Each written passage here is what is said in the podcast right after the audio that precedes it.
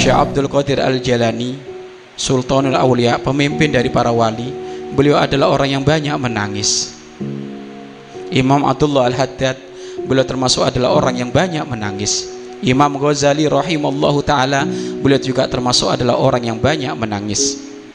Imam Ahmad Ad-Dibai sahib Maulid Ad-Dibai beliau juga termasuk adalah orang yang banyak menangis. Hampir para kekasih Allah mereka semuanya adalah orang yang cengeng. Rindu menangis kepada Allah Subhanahu wa taala. Nangis kepada Allah. Nangis karena takut kepada Allah. Nangis karena rindu kepada Allah Subhanahu wa taala. Pernahkah kita nangis karena rindu kepada Allah? Bagaimana kita akan rindu kepada Allah? Kenal aja belum? Kenal aja masih samar-samar? Hmm? kenal samar-samar? Gimana kenal kepada Allah kok samar-samar? Iya. Bacaan Al-Qur'annya belum istiqomah. Sehingga mengenal Allah itu samar-samar Solatnya belum khusyuk sehingga mengenal Allah itu samar-samar. Bagaimana cara kita mengenal Allah? Solatmu yang benar dong. Solatmu yang benar. Bagaimana engkau akan mengenal Allah Subhanahu wa taala? Bacaan Al-Qur'anmu yang benar.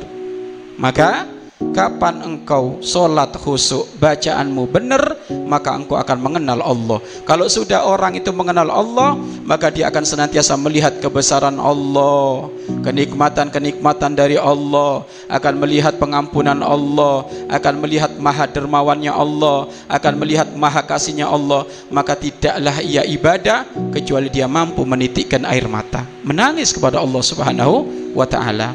Bahkan suatu ketika disebutkan baginda agung Nabi Muhammad sallallahu alaihi wasallam tatkala beliau sholat Allahu Akbar maka terdengar ada suara kayak air mendidih.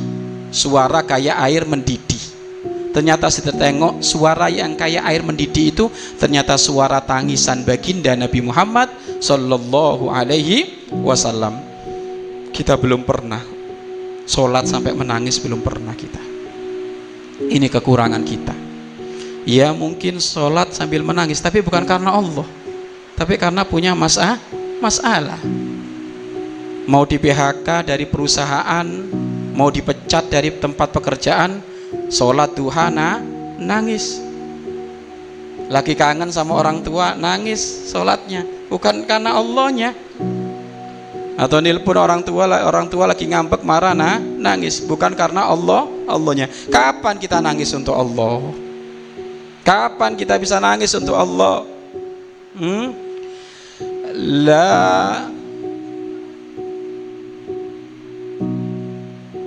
seseorang la yadkhulun naro rajulun baka min khasyatillah hatta yalijul jamalu fi samil khiyat tidak bakal masuk neraka seseorang yang pernah menangis karena takut kepada Allah sampai onta masuk ke lubang jarum. Nggak bakal masuk neraka. Orang yang pernah menangis karena Allah sampai onta masuk ke lubang jarum. Ini tahu onta. Seberapa gede onta? Adakah onta masuk ke lubang jarum?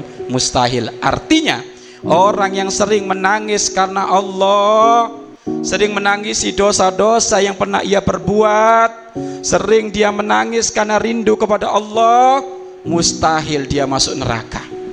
Air mata yang diteteskan itu akan menjadi saksi dan itu akan memadamkan bara api neraka.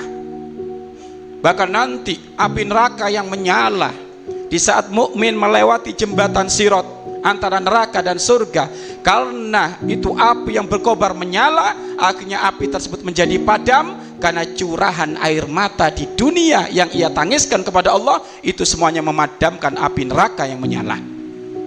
Tinggal berapa kali kita nangis untuk Allah subhanahu wa ta'ala? Tinggal berapa kali kita nangis untuk Allah subhanahu wa ta'ala